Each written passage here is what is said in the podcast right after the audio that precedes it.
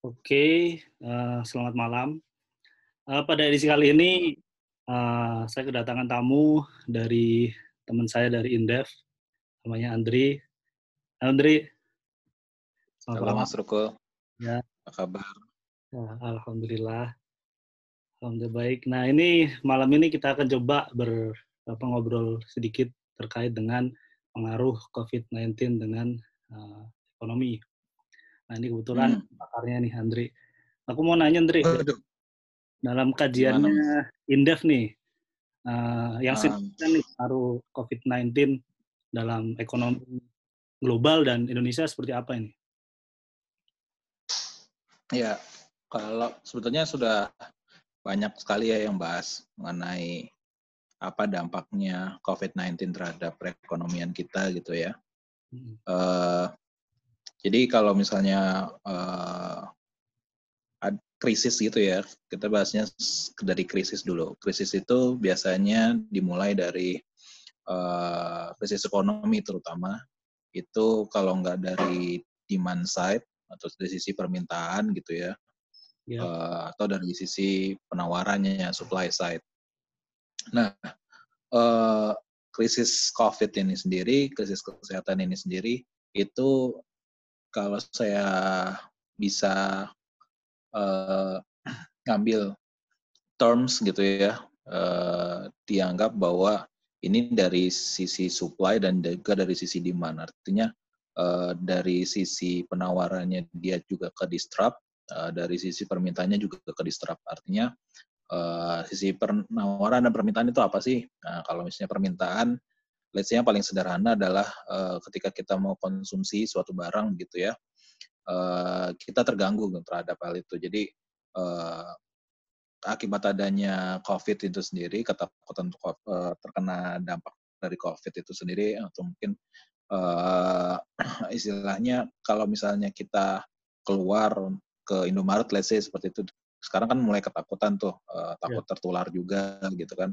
Nah itu jadi salah satu pertanda bahwa itu ada sisi permintaan yang ke disrupt gitu ya. Nah dari sisi supply-nya sendiri biasanya dari sisi uh, kita bisa melihatnya dari uh, paling sederhana perdagangan. Nah itu kan kalau misalnya uh, orang kalau misalnya industri itu juga ter Eh, ganggu oleh adanya COVID sendiri karena risiko kesehatan, mereka tidak akan bisa berproduksi kan gitu ya. Eh, ketika mereka tidak bisa berproduksi, let's say in, industrinya itu sebetulnya industri ekspor gitu ya, mereka tidak bisa mengekspor. Uh, kalau industrinya ber, apa ya istilahnya dominan dengan produk-produk import yang diolah di dalam negeri untuk digunakan di dalam negeri kayak industri elektronik kayak gitu ya itu juga terganggu karena memang bahan baku importnya juga uh, ter apa ya istilahnya uh, ada shock di situ, ada terganggu gitu ya. Misalnya elektronik kan dari China tuh.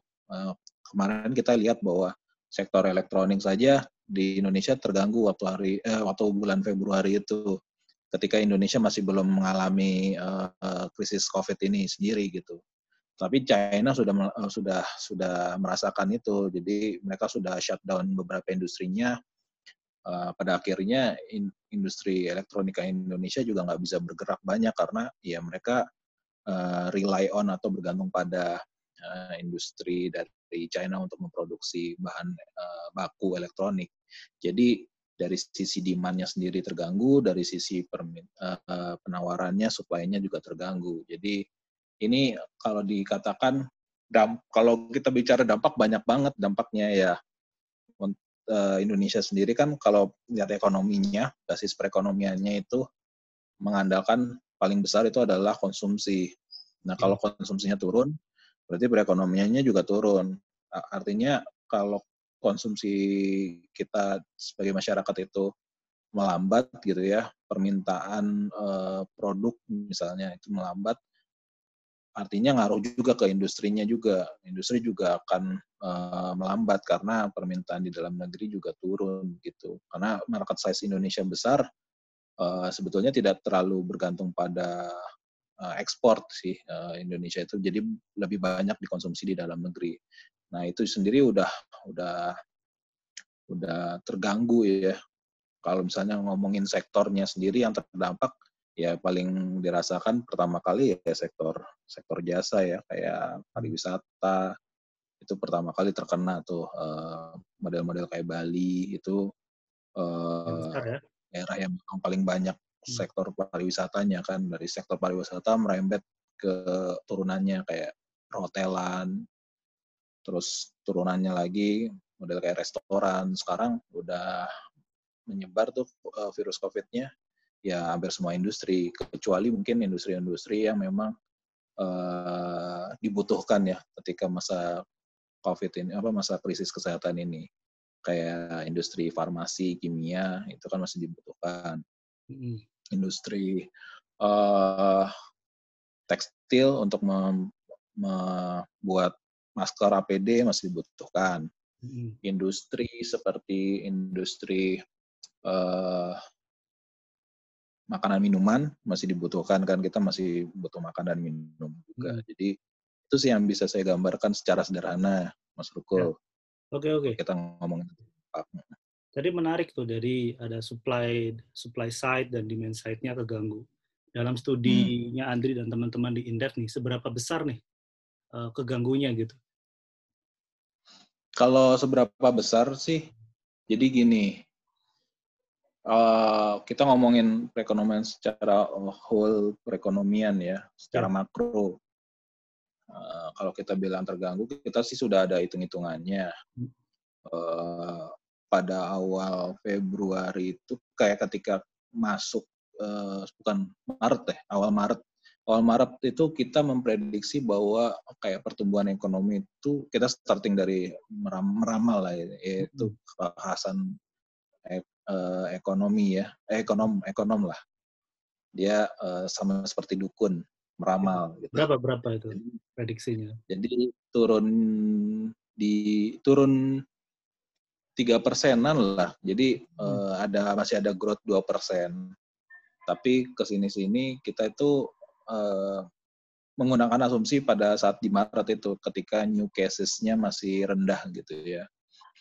Tapi ke sini sini ternyata prediksi yang kita tawarkan itu ya uh, harus dirubah lagi karena uh, new cases uh, atau kasus-kasus terbaru terus misalnya kasus-kasus kematian dan juga beberapa sektor-sektor yang terdampak oleh COVID ternyata lebih dari yang kita perhitungkan gitu.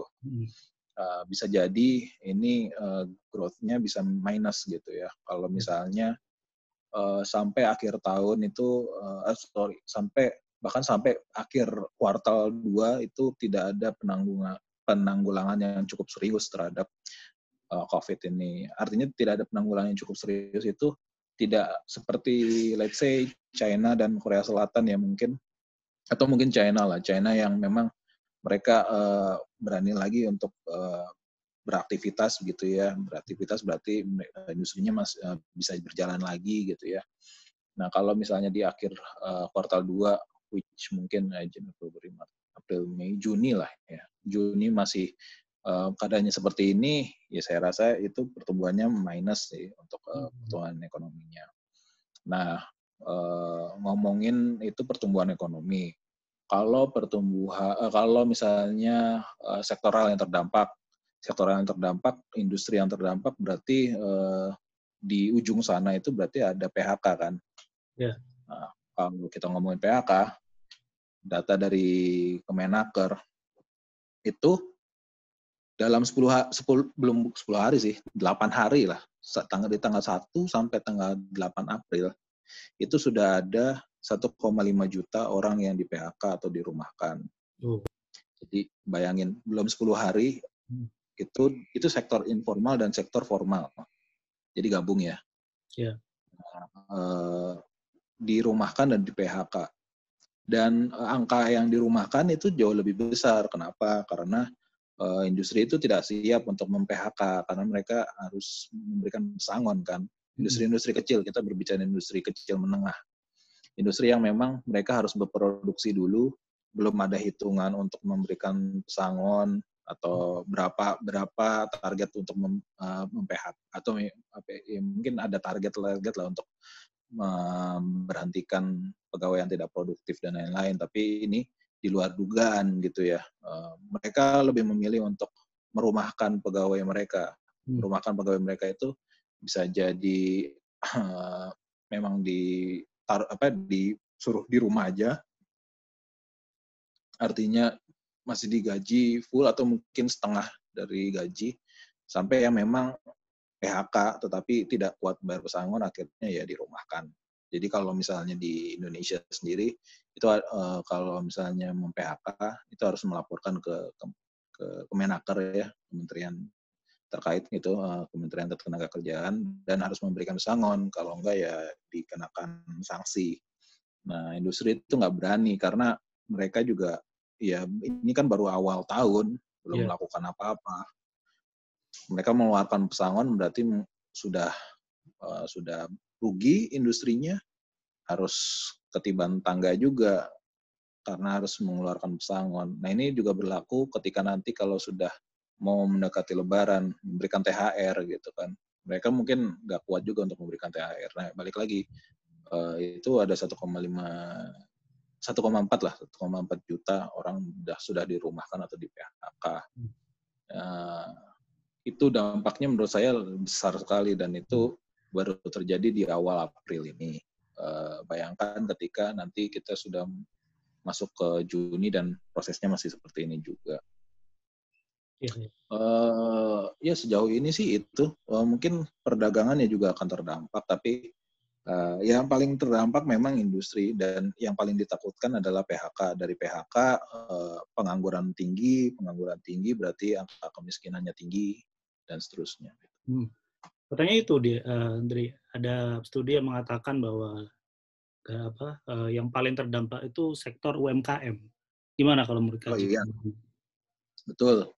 Nah itu saya belum bahas juga. Jadi hmm. krisis di Indonesia itu adalah negara yang sering kali dipandang sebagai uh, negara yang tahan terhadap krisis hmm. untuk sektor realnya. Kalau sektor finansial oke okay lah, acak-acakan nggak masalah. Uh, bukan nggak masalah, tapi acak-acakan tersering kali ya, tapi sektorialnya masih jalan. Hmm. Nah, 98 itu UMKM-nya masih jalan. Orang masih mungkin bangkrut gitu ya, tapi dia masih bisa ngejual sesuatu di depan rumahnya itu sektor informal, sektor UMKM masih berjualan kelontong itu nggak masalah. Hmm. masih dagang sate pinggir jalan atau bakso nggak masalah 2008 kita kena krisis lagi uh, subprime mortgage dari US 2014 uh, itu ada krisis lagi eh, Eropa gitu ya yang Yunani itu. Nah sekarang itu krisis yang krisis yang memang pertama kali menghantam adalah ya UMKM karena siapa yang mau ber, membeli dagangan mereka kan? Nggak ada mereka uh, kita lebih mungkin uh, kalau misalnya dagangan mereka masih ada deliverynya masih oke okay lah tapi sekarang behavior orang berubah dari yang uh, membeli sate di tengah jalan mereka nggak mau lagi. Akhirnya ya itulah dampaknya uh, ke sektor-sektor informal ke UMKM orang yang dagang saat orang Jawa misalnya dari Jawa Timur dari Kediri dia jualan pecel kediri di Jakarta nggak ada yang beli terus mereka balik lagi akhirnya ke hmm. kediri. Itu banyak sekali case-case yang modelnya seperti itu sekarang. Jadi itulah yang paling yang paling dirasakan uh, sekarang ya untuk krisis kesehatan yang sekarang UMKM itu uh, itu yang jadi jadi jadi problem juga sih mas. Itu nggak hanya di Indonesia juga di negara lain juga ya? bahkan ya di luar juga. Bahkan WTO itu World Trade Organization itu meramalkan bahwa untuk uh, case pesimistiknya itu uh, kita itu meng, seperti menghadapi Great Depression tahun 1930. Jadi hmm. uh, itu juga kalau Great Depression obatnya kalau Keynesian ya, kalau Keynes itu bilangnya ya government intervention uh, harus ada intervensi pemerintah dengan adanya intervensi pemerintah, misalnya memberikan subsidi, memberikan bantuan gitu ya, cash gitu, cash transfer, mereka akan terbantu uh, untuk mengkonsumsi lebih banyak, terus mem, apa, creates jobs juga. Hmm. Uh, permasalahannya kalau sekarang dilakukan seperti itu, itu nggak akan ngaruh lagi. Kalau Great Depression bisa setelah itu perang, misalnya perang dunia kedua, hmm. negara-negara memproduksi uh, senjata, itu kan jobs created create jobs kan gitu ya. Negara-negara membeli senjata uh, itu consumption apa ekonominya nah wartime ekonomi namanya wartime hmm. ekonomi uh, saya waktu kemarin bahas tuh di G Live uh, siapa ya yang merumuskan uh, namanya itu. Jadi sekarang itu ya namanya anti wartime ekonomi karena pemerintah pun memberikan duit misalnya bantuan oke okay, akan dikonsumsi. Tapi kalau misalnya dari sisi supply-nya mereka tidak menyediakan nggak bisa menyediakan barang ya kita mengonsumsi apa? Hmm. itu beberapa kali kejadian waktu kemarin panic buying. Banyak banyak yang ludes gitu kan. Terus kalau misalnya kita kasih ke industri misalnya penurunan PPH untuk industri uh, kita kasih istilahnya diskon pajak lah ya untuk mereka. Mereka juga nggak akan merasa bahwa itu nggak berpengaruh bagi mereka karena ya saya nggak bisa produksi mau dikasih keringanan pajak sekalipun ya saya nggak bisa ya istilahnya itu roh dari industri adalah produksi kan. Dan uh, yang memproduksi adalah uh, orang. Permasalahannya sekarang uh, biaya terbesarnya kan itu tadi orang itu. Untuk menurunkan biaya dari industrinya sendiri akhirnya mereka memecat orang PHK hmm. orang. Dan itu yang yang harus agak agak-agak tricky sih. Bahkan ya memang pemerintah harus turun tangan. Cuman tricky sekali untuk memberikan duit. Ini mungkin ada duit apalagi nggak ada duit ya. Kalau ada duit pun ngasih fiskal transfer eh, apa fiskal stimulus itu eh, atau stimulus fiskal itu juga harus hati-hati karena di masa seperti ini jangan dibuat treatmentnya seperti krisis ekonomi yang ada karena ya orang mau konsumsi juga takut orang mau produksi juga takut ya. jadi yang paling utama adalah menyelesaikan pandeminya dulu hmm. gitu. ya tapi ada ya kasus menarik Ndri jadi sekarang kan kebutuhan terkait dengan APD gitu ya terus masker, hmm. hand sanitizer dan sebagainya, itu membuat beberapa UMKM ya switch itu dari hmm. awalnya produksi bahan yang lain gitu ya, sekarang memproduksi yeah. itu. Nah, apakah itu beri salah satu solusi untuk menggerakkan roda perekonomian khususnya untuk apa eh, sektor UMKM? Ya, jadi uh, yang aku propose kemarin itu adalah kan jadi pemerintah udah mengeluarkan stimulus dua paket dua sama stimulus paket tiga untuk ekonomi. Tapi untuk industri karena aku uh, ini ya apa namanya uh, concernnya di di industri. Mm-hmm. Jadi stimulus untuk industrinya sendiri menurut aku agak kurang nih. Mm. Karena gini, case yang di China itu perusahaan-perusahaan China yang mostly teknologi akhirnya switching line produksi gitu. Ada 3000 perusahaan Hmm. Mereka switching line produksi dari yang mungkin chipset kondak apa semikonduktor bikin chipset uh, beralih membuat masker gitu, membuat APD yang memang oh, demandnya tinggi di ya tinggi di di negaranya tinggi, di luar juga tinggi gitu. Nah, sekarang levelnya menurut aku tuh bukan UMKM tetapi levelnya harus perusahaan yang punya economics of scale up. Dia mereka bisa memproduksi lebih besar lagi gitu. Ya, ya, ya. Uh, harusnya pemerintah memberikan uh, subsidi atau mungkin keringanan bagi industri-industri ini kalau misalnya mereka mau switching line produksi mereka gitu. Kalau oke okay, misalnya ada perusahaan elektronik mau ganti uh, mereka tidak memproduksi elektronik lagi, ganti memproduksi masker dan PD pemerintah bisa ngasih tax holiday misalnya mereka hmm. bisa libur nggak usah bayar pajak lima tahun kan senang tuh mereka iya. nggak yeah. usah bayar pajak lima tahun misalnya penangguhan untuk membayar BPJS uh, model-model seperti itu uh, harusnya dikasih insentifnya modelnya spesifik jadi jangan dibuat terlalu umum karena percuma kan ngasih insentif terus ya mana timbal baliknya nggak ada gitu kan. Betul. itu yang kita takutkan. Seharusnya memang itu benar yang Mas Surukul bilang. Dan uh, yang pertama kali yang harus melakukan adalah BUMN karena BUMN itu kan uh, istilahnya mereka meng, mereka adalah perusahaan-perusahaan yang di mana itu adalah tangan dari negara begitu kan. Jadi uh, ya yang saya sesalkan waktu kemarin itu model kayak RNI yang BUMN Indonesia itu ya. Justru malah mengimpor masker. Seharusnya bukan mengimpor seharusnya ya sudah ada sendiri ya. plan untuk membuat masker sendiri masker medis gitu kan APD jadi tapi ya memang masyarakat Indonesia lagi ya aku nggak tahu masalah kultural atau seperti apa mereka lebih lebih peduli. Akhirnya dengan kesadaran pribadi membuat itu gitu ya.